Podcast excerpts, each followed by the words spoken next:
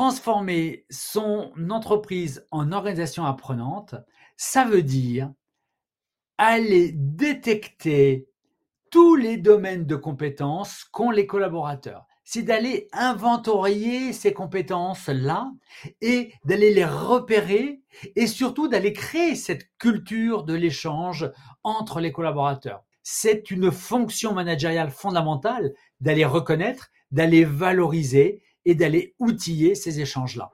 Donc, la formation entre pairs est l'avenir de la formation. C'est quelque chose qui n'est plus une option, ça va être indispensable en termes financiers, en termes économiques, en termes managériels, parce que c'est un des BABA fondamentaux du manager de savoir faire ça. Les entreprises les plus performantes seraient-elles celles qui bâtissent la capacité d'apprendre plus vite que la concurrence? Je suis Cyril Ijard et avec la société Nous, nous avons décidé d'aller à la rencontre de celles et ceux qui font l'entreprise apprenante. Responsables de la formation, DRH, directrices et directeurs d'universités d'entreprise, experts de la tech ou de la pédagogie, nos invités viennent partager leurs expériences, leurs apprentissages et leur vision du monde de la formation professionnelle et du développement des compétences. Au fait, c'est qui nous? Nous, c'est un collectif dont la mission est de faire des richesses humaines le moteur de performance des organisations. Et c'est grâce à nous que le podcast L'entreprise apprenante existe. Aujourd'hui, je reçois Yannick Graffenel, spécialiste de la pédagogie, de la formation et de la tech depuis plus de 25 ans. Yannick est entre autres président de EdTech France et du Learning Show de Rennes. Avec Yannick, on a pris le temps de revenir sur les évolutions de la formation des 30 à 40 dernières années ce rappel historique est une bonne clé de lecture des dynamiques apprenantes à l'œuvre aujourd'hui. Yannick nous a également parlé de l'intérêt de l'intelligence artificielle dans la formation, avec tout son potentiel, mais également avec les limites de la technologie pour répondre aux besoins des apprenants et des organisations. Et puis nous avons échangé avec Yannick sur les dynamiques euh, apprenantes qui structureront les organisations ces prochaines années. Euh, vous allez voir, Yannick a une finesse d'esprit et d'analyse rare, doublée d'une grande expérience du métier, qui lui permettent de catalyser les vrais enjeux de la formation d'aujourd'hui et de demain. Bonne écoute. Bonjour Yannick. Bonjour. Yannick, je suis très heureux de vous recevoir dans, le podcast euh, de l'entreprise apprenante.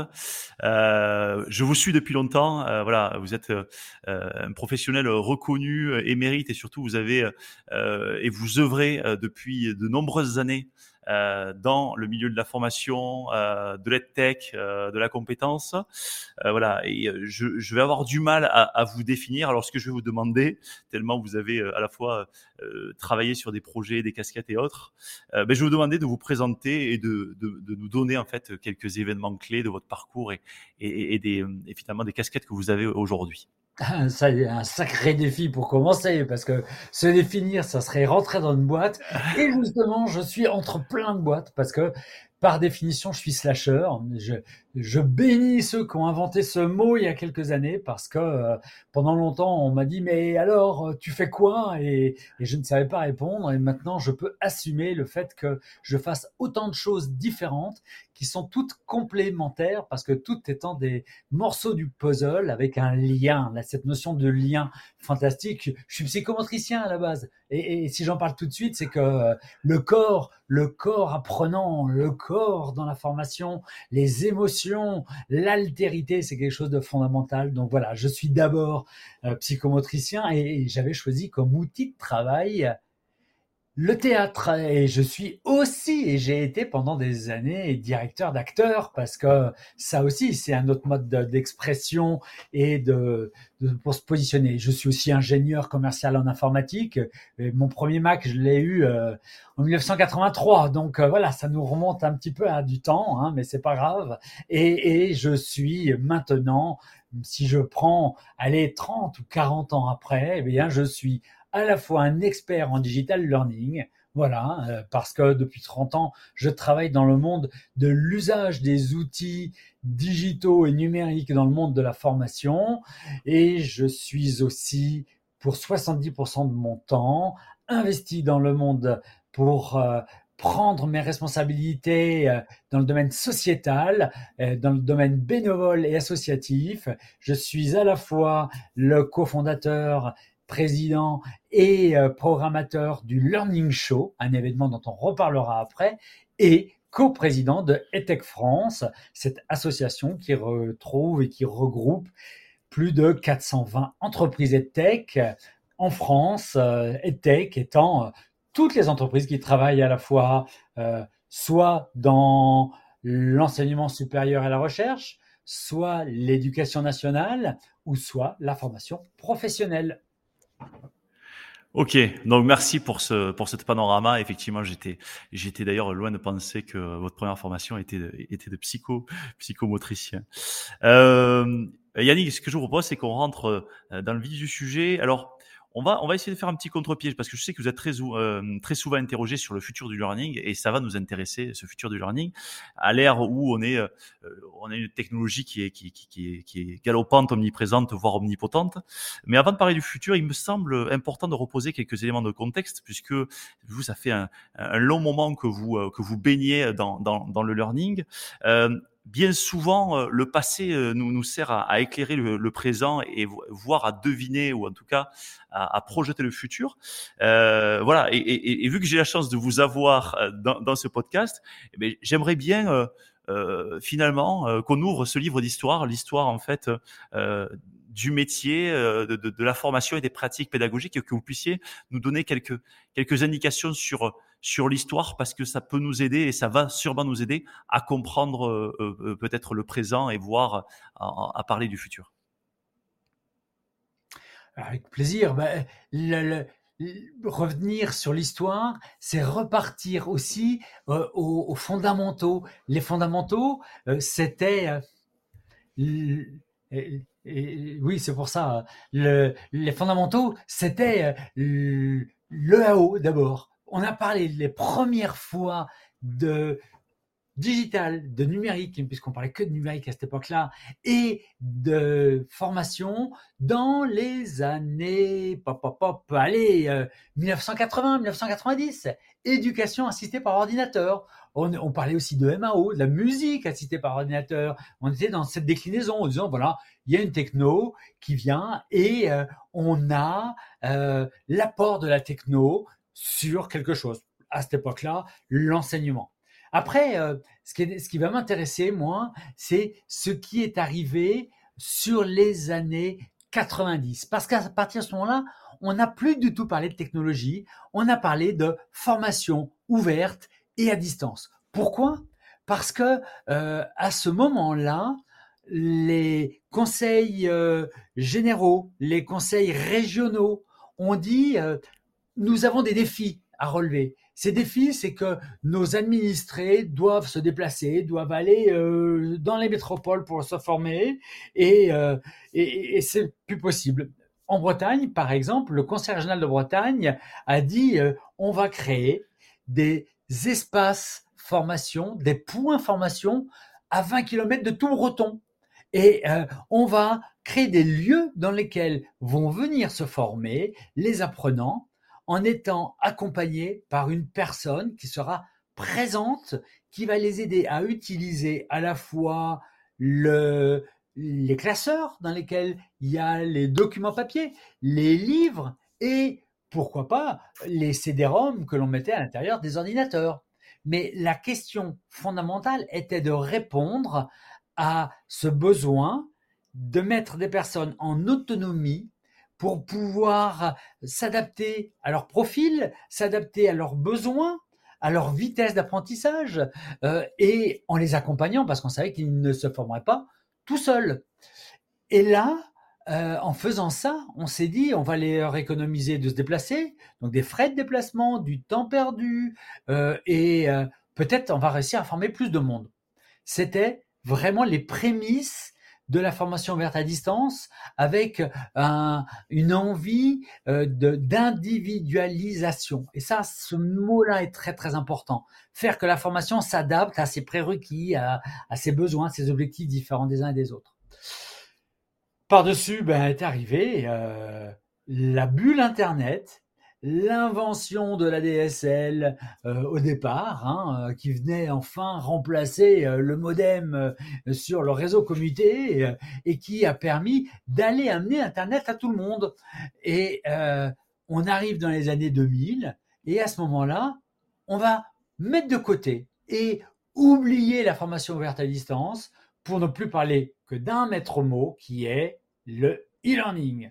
Le e-learning avec cette logique qui a été de dire, eh bien, on va répondre aux besoins de nos utilisateurs euh, en mettant en ligne des contenus pléthore de contenus, mais pléthore, en disant des catalogues, des ressources, des moyens, tout ce qu'il faut, en mettant ça sur des plateformes, et comme ça, on aura fait notre boulot, et c'est aux gens de se former. Et là, on arrive dans ce long tunnel du e-learning euh, qui a fait rêver beaucoup de monde, qui a fait croire pendant longtemps qu'il suffisait euh, de mettre les choses à disposition pour que les gens se forment. Euh, et de déculpabiliser les responsables de formation, de déculpabiliser tous ceux qui disaient mais ça y est, j'ai fait mon job puisque j'ai mis à disposition. Maintenant, les gens se forment ou se forment pas, mais moi j'ai fait mon boulot si ça marchait, la formation comme ça, ça se saurait.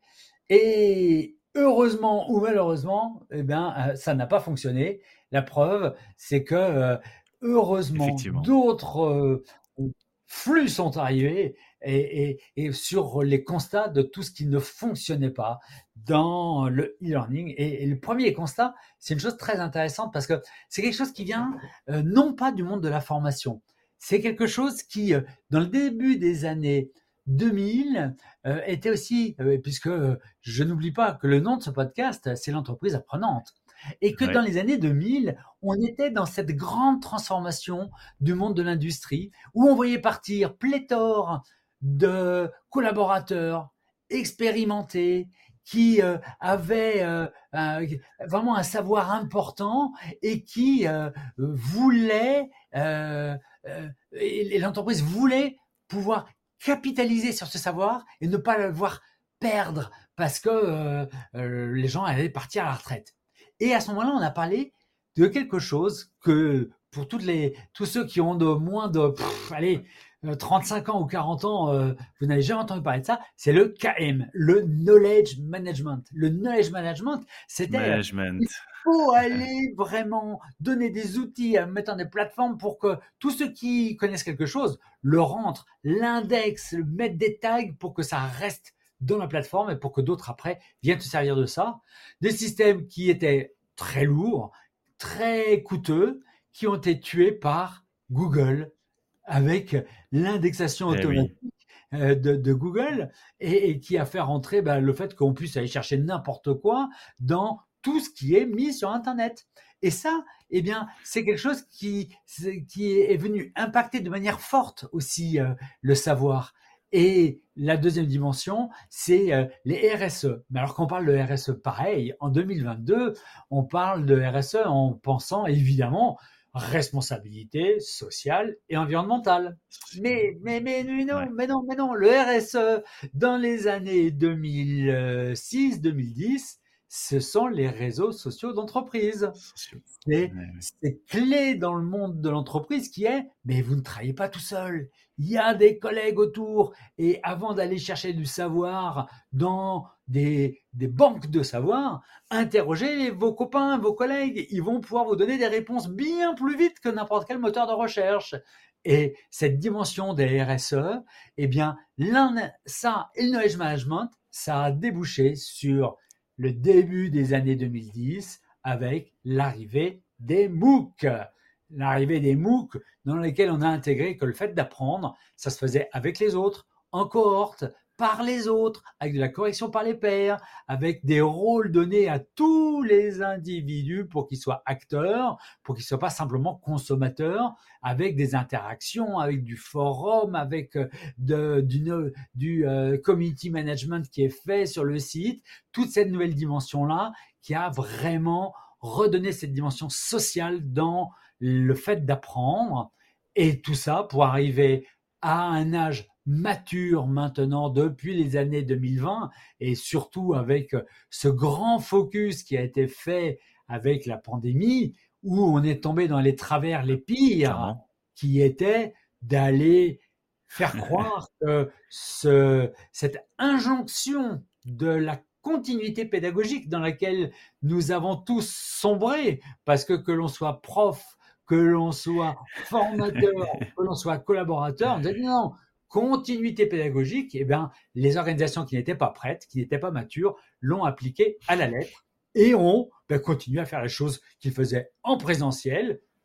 Un prof, un enseignant, un formateur et un public passif, eh ben, on fait la même chose en ligne avec la caméra, la webcam et tout le monde tout seul chez lui et que ça a été une véritable catastrophe pédagogique pour tout le monde, les formateurs et les apprenants.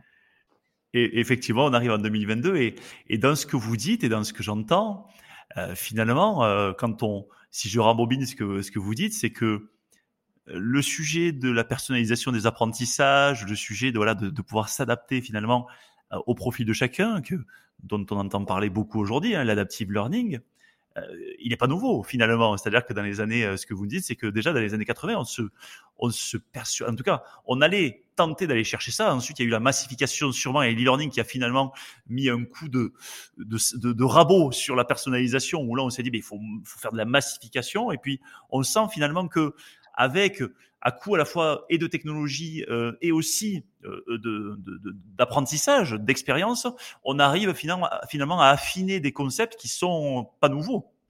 Ah non seulement c'est pas nouveau, mais euh, il y a eu énormément de régression parce que oui, le e-learning a oublié l'individualisation. Oui, beaucoup des promesses qui étaient faites à, l'origine ont été oubliées pendant toutes ces années. Et si aujourd'hui on parle d'adaptive learning en allant essayer, on va y revenir, euh, d'utiliser vraiment le potentiel du numérique pour pouvoir amener euh, de la personnalisation, de l'individualisation et voire beaucoup plus avec euh, l'ajout et l'apport de l'intelligence artificielle pour pouvoir aller aider la personne à apprendre, aider à retenir, aider à mémoriser, etc. Eh bien, pendant les 20 et quelques dernières années, ça a été totalement oublié. On n'a utilisé que le canal de diffusion. C'est tout. Et là-dessus, on n'était pas du tout dans quelque chose de, de plus nouveau que euh, la télé pour apprendre, la télévision scolaire ou la radio pour apprendre, comme on l'avait avant euh, les années 50. Donc euh, là-dessus, il y avait simplement un canal nouveau, mais en termes de posture pédagogique, absolument rien de nouveau. Et surtout, ne me dites pas que les QCM ont été une nouveauté et ont apporté quelque chose de nouveau pédagogique. Parce que là, j'aimais les plus grands doutes. Effectivement. Et, d'ailleurs, vous avez bien parlé de canal de diffusion. Et quand on est dans un canal de diffusion, il y a un émetteur et un récepteur et il n'y a pas forcément d'interaction. Parce que si vous pouvez écouter la télé, mais si vous lui répondez, normalement, elle ne vous entend pas. Donc, euh, effectivement, ça montre et ça, c'est une belle image, je trouve, de, du, travers qu'a traversé la formation. Alors, vous avez parlé d'intelligence artificielle et ça et, et, là, pour le coup, ça fait une belle transition. On sait effectivement que on a euh, depuis quelques années euh, la formation qui est tirée par les progrès de la, de la technologie, notamment de l'intelligence artificielle. Alors clairement, vous allez nous le dire, mais on est vraiment qu'au début et qu'aux prémices de l'intelligence artificielle, on va dire, dans tous les domaines, et qui plus est dans la formation.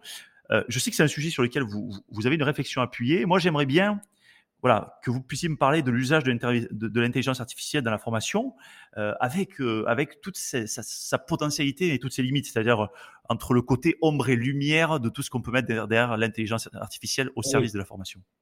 Parce que, comme tout le temps, comme à chaque fois, euh, toute arrivée d'une nouvelle technologie arrive avec son, son lot de promesses, de rêves, d'étoiles que l'on met dans les yeux. Et, et souvent, on se précipite en se disant, ça y est, on a trouvé l'ultime outil, celui qui va permettre enfin euh, de, s'endormir le soir avec la mécanique qui est en route et d'être savant le lendemain matin. Bon, ça, si ça marchait, ça se saurait, encore une fois, mais euh, l'intelligence artificielle apporte réellement quelque chose d'intéressant. Pourquoi? Parce que ça va permettre d'aller construire en fonction des des réponses en fonction des interactions, en fonction euh, de, de, de ce que va faire l'apprenant, de pousser des contenus qui vont permettre d'aller renforcer une manière d'apprendre. En reconfrontant là où on fait des erreurs, c'est-à-dire en acceptant aussi par principe le fait que pour apprendre, ça se fait par essai et erreur, et que l'erreur fait partie du processus d'apprentissage, et que c'est quelque chose d'intéressant, et que cette reprise en compte des erreurs pour pouvoir reconfronter à une nouvelle itération avec une formulation différente de la question permet au fur et à mesure d'avancer, de retenir et de lutter contre euh, l'oubli. Et donc de renforcer l'ancrage mémoriel, la mémorisation de manière pérenne et durable. Ça, c'est vraiment un des appuis forts de l'IA dans l'information. Mais c'est aussi euh, par euh, analyse sémantique euh, du, des textes, des contenus qui vont permettre d'aller associer des choses et, d'aller confronter aussi l'apprenant à tout un tas d'éléments, de morceaux qui peuvent l'intéresser. Là où je mets un, point d'interrogation et où, où j'ai envie d'éveiller le, regard et la vigilance de chacun, c'est euh, par rapport au fait d'aller placer l'apprenant que l'on a dit être au cœur de son dispositif d'apprentissage en disant pour qu'il soit motivé, il faut qu'il soit moteur, il faut qu'il soit acteur. Mais lorsque l'on confronte l'apprenant à des contenus qui sont pré-mâchés, dans lesquels on a délégué à l'intelligence artificielle le fait d'aller euh, pousser les éléments dont il a besoin, au moment où il a besoin, pour être sûr qu'il puisse consommer les choses exactement comme il a envie, comme il a besoin, sans le bousculer et surtout euh, sans lui demander de prendre position, eh bien quelque part, à mettre trop d'intelligence artificielle, on risque de remettre l'apprenant en position de passivité totale, c'est-à-dire de suivre simplement ce que l'intelligence artificielle a décidé pour lui. Et donc, on va à l'encontre de la posture d'être acteur. Lorsqu'on consomme sur Netflix des séries, eh bien, si on ne fait que suivre les préconisations de Netflix, on dit non, non, tu ne fais plus que suivre et qu'attendre. Bon, euh, et, fais confiance, euh, il va te préconiser des choses dont tu as certainement envie et pour lesquelles tu seras satisfait. Pourquoi pas? C'est une posture parce que devant la télé, on est totalement passif. Mais apprendre, c'est au contraire être acteur, c'est au contraire prendre position, c'est celui qui décide. Et quoi de mieux que pour l'apprenant de lui déléguer le fait et de lui faire confiance sur sa capacité à dire non, non, mais c'est de ça dont j'ai besoin. Je sais, et là, il me manque, pour résoudre ce problème, il y a des choses qui me manquent, et eh bien, c'est là que je vais aller chercher. Et je fais ça de manière volontaire, et cet acte volontaire est important aussi dans sa posture d'apprenant. Voilà. Oui, c'est intéressant ce que vous dites parce que finalement, on est euh, dans une, on est dans une dimension presque de, de, de, curseur. C'est-à-dire que d'une part, on se dit l'intelligence artificielle, il y a cette, cette capacité qui nous permet de pouvoir euh, aller, euh, aller euh, travailler cette courbe de l'oubli, aller retravailler des, des, éléments sur lesquels on, est, on, est encore un peu, un peu faible, sur lesquels on peut, par d'autres contenus, par d'autres manières d'aborder le contenu, on peut venir ressolliciter finalement l'apprentissage. Mais par ailleurs, on on se coupe de la sérendipité, on se coupe finalement de d'aller d'aller trouver ce qu'on ne cherche pas, d'aller d'aller euh, finalement euh, chercher à gauche et trouver quelque chose à droite et, euh, et peut-être d'avoir des peut-être que l'intelligence artificielle est aussi finalement ça, ça, ça, peut apporter euh, des comment dire des chemins qui vont très très loin, mais ça peut peut-être limiter le nombre de chemins qu'on pourrait qu'on pourrait prendre en fait. Moi, c'est peut-être comme ça que je le perçois dans ce que vous me dites. C'est oui, l'intelligence artificielle peut nous permettre d'aller loin sur le chemin que l'on a euh, quasiment euh, tracé, mais par contre, ça va peut-être standardiser un certain nombre de chemins, alors que ben, avec la créativité de l'humain et avec ses besoins qui sont propres, ben, peut-être qu'il y aurait d'autres chemins à prendre pour pouvoir arriver à une destination.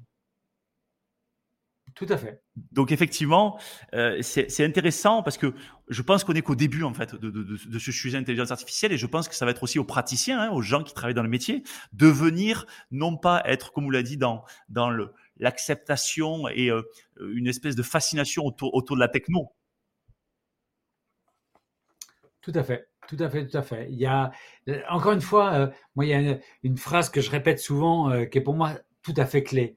Il n'y a pas de bons ou de mauvais outils il y a des bons et des mauvais usages. des, bons et des mauvais usages des outils. C'est fondamental de garder ça à l'esprit. Donc, euh, oui, il y a à aller exploiter, creuser au maximum ce que peut nous apporter l'intelligence artificielle, mais euh, il faut savoir euh, garder l'apprenant au cœur et lui faire confiance et lui donner toutes les occasions de prendre ses responsabilités. Ouais, effectivement. Je pense que ça, c'est, euh, c'est, assez clé de, de, se dire que finalement, euh, la responsabilisation de l'apprenant et donc aussi la responsabilisation des services learning et développement, elle est clé et il faut que ça reste une, finalement une boussole. Donc, euh, Yannick, je fais le, je fais le lien et la transition sur cette, sur cette boussole.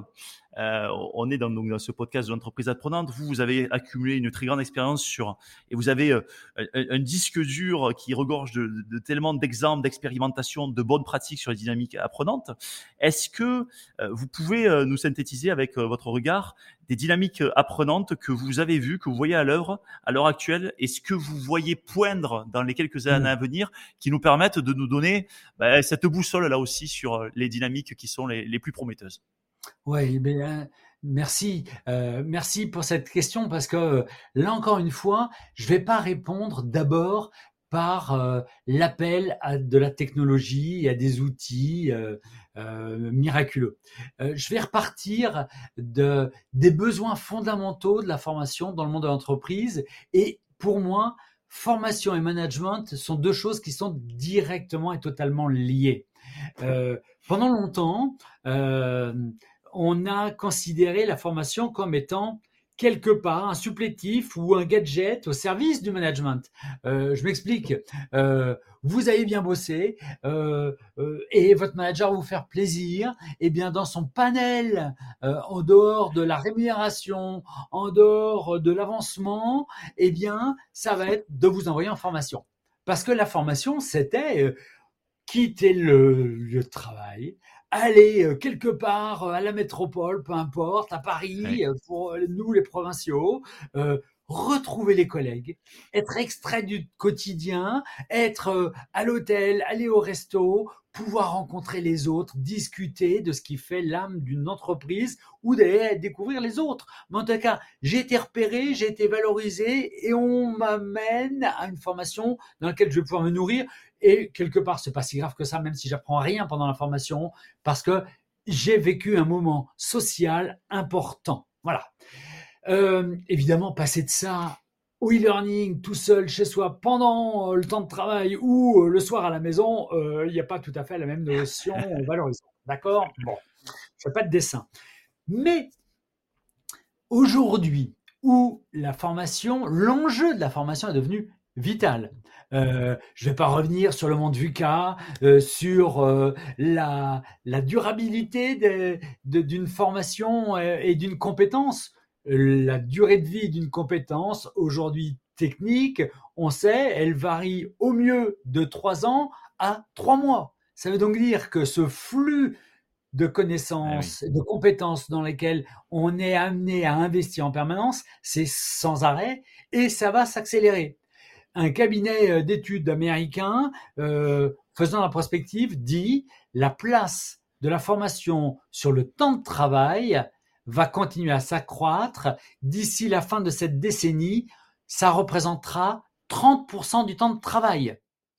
Il va de soi que ce n'est pas possible d'aller acheter de la formation pour représenter 30% du temps de travail. C'est pas possible. D'accord? Donc, il faut bien aller inventer d'autres manières de se former.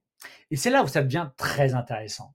C'est que on peut aussi partir d'un autre constat, c'est que dans toute organisation, aujourd'hui, les collaborateurs ont des compétences, ont des savoirs dans beaucoup, beaucoup, beaucoup de domaines et certainement la plupart du temps supérieur à n'importe quel des experts formateurs qui se trouvent à l'extérieur de l'entreprise.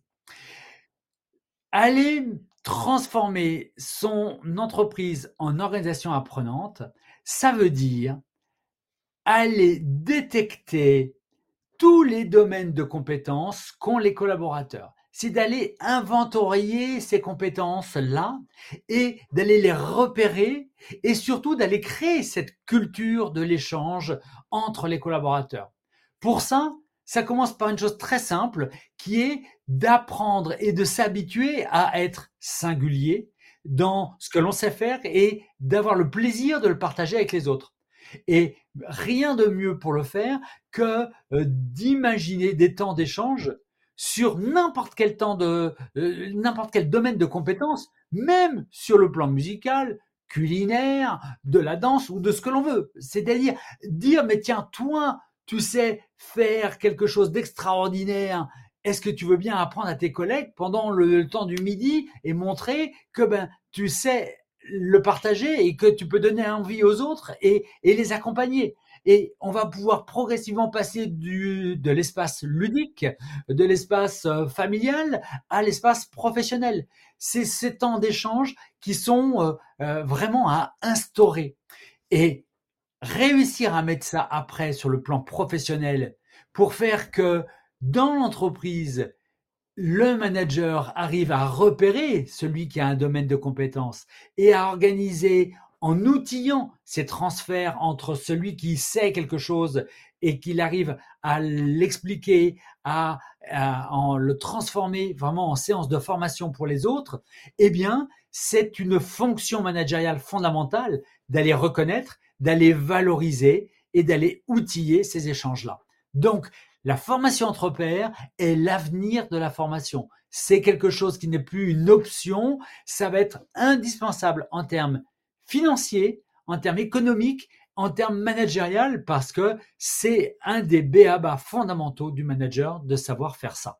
Oui, effectivement, euh, effectivement, Yannick, euh, je, suis très, très, euh, très content et, j'écoutais avec attention effectivement cette, réponse où on n'a pas du tout parlé de, technologie et on a plutôt parlé d'apprentissage entre pairs et, de pédagogie et, et, je souscris pas mal à cette prospective qui fait que le temps de formation et de développement des compétences va nécessairement euh, augmenté de manière assez, euh, assez nette, assez, assez importante.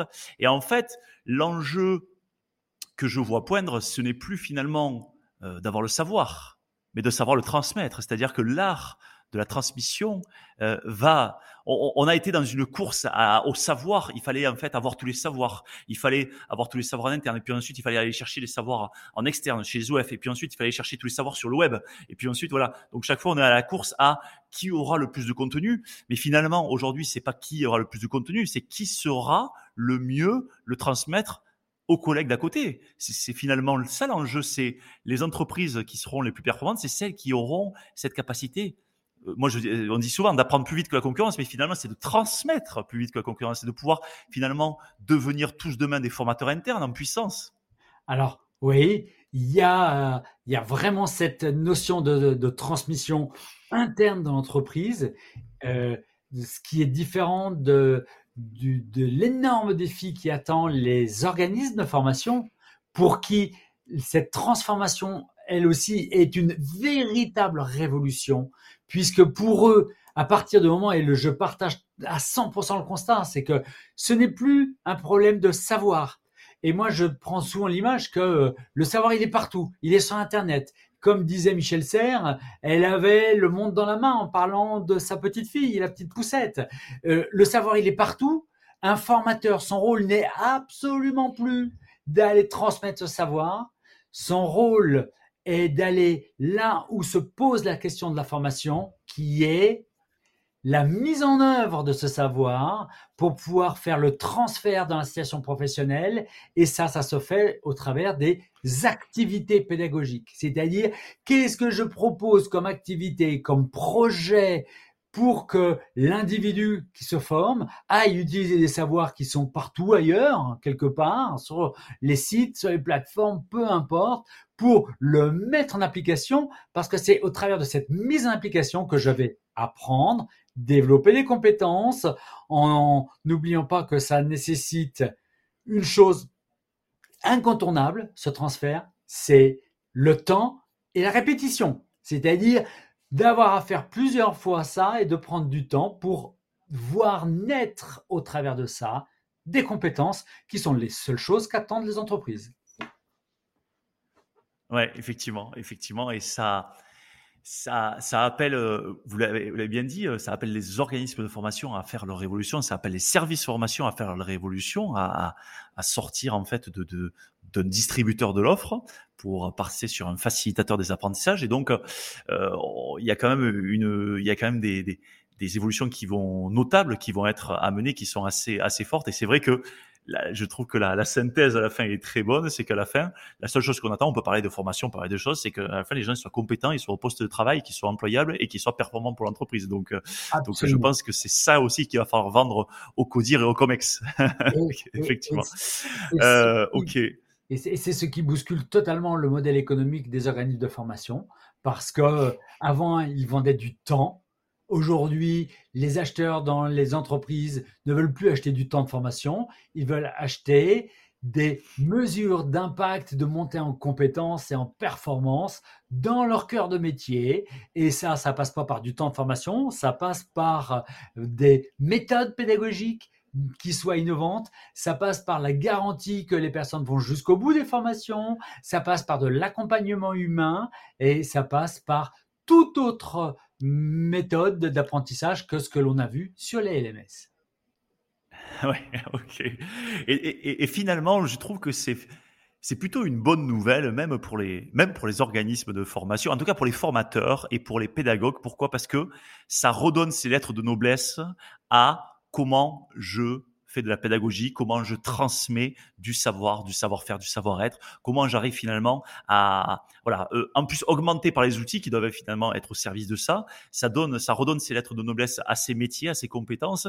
Et donc, euh, si euh, les, gens qui font ce métier aujourd'hui et qui le feront demain prennent note et, et, prennent ce versant-là, je pense que ben, ce sont des métiers qui sont, qui sont voués à, avoir de, de, beaux jours devant, devant, devant eux. Et effectivement, les organismes de formation tels qu'on les a, euh, on les a vus sur les peut-être 20, 30 dernières années, ont peut-être vécu, mais peut-être qu'ils vont, ben, se, se, ouais, ils vont s'adapter, ils vont faire comme tout le monde, ils vont s'adapter. Et, demain, ils seront peut-être euh, à, l'œuvre aussi dans les entreprises avec de nouvelles techniques pédagogiques où ils seront pas là avec un catalogue formation en disant, ben, je vais vous faire une formation Excel, mais euh, plutôt, je vais vous apprendre à comment euh, on résout collaborativement euh, des sujets euh, avec, des chiffres. Je dis une bêtise, mais ça sera peut-être ça finalement, de faire de la formation sur Excel, j'en sais rien.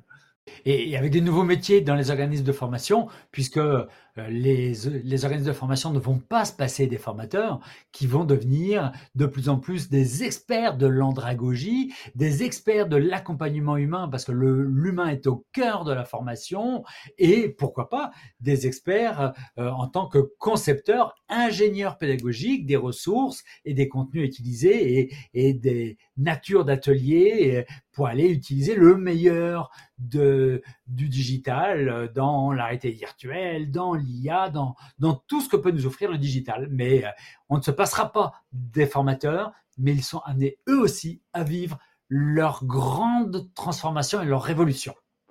Ok, ah, très bien. Mais euh, écoutez, euh, merci, merci Yannick et, et, et, le message est passé pour pour la communauté, la communauté des formateurs. merci parce que voilà, on a, c'est la première fois qu'on prend le temps de faire un past, présent, futur avec votre votre vision qui est qui est nourrie de cette de cette riche expérience. Et, euh, et je trouve que le, le, message que vous portez, il est euh, il est euh, il est très, enfin je trouve qu'il est il est très positif par rapport à, tous les enjeux que l'on doit vivre, où on a toujours mis la technologie sur un piédestal, et là, voilà, on remet finalement l'église au centre du village, comme on dit chez moi, et on remet la pédagogie et les méthodes pédagogiques qui seront, qui sont et qui seront euh, le futur, le futur de la formation et le futur de la compétence. Donc ça, euh, c'est vraiment, c'est vraiment un, super message qu'on peut, qu'on peut donner, euh, qu'on peut donner à nos auditeurs. Merci Yannick pour, pour, pour tout ces, ce, ce témoignage. Et puis, je vous dis à très bientôt dans l'entreprise apprenante. Merci beaucoup.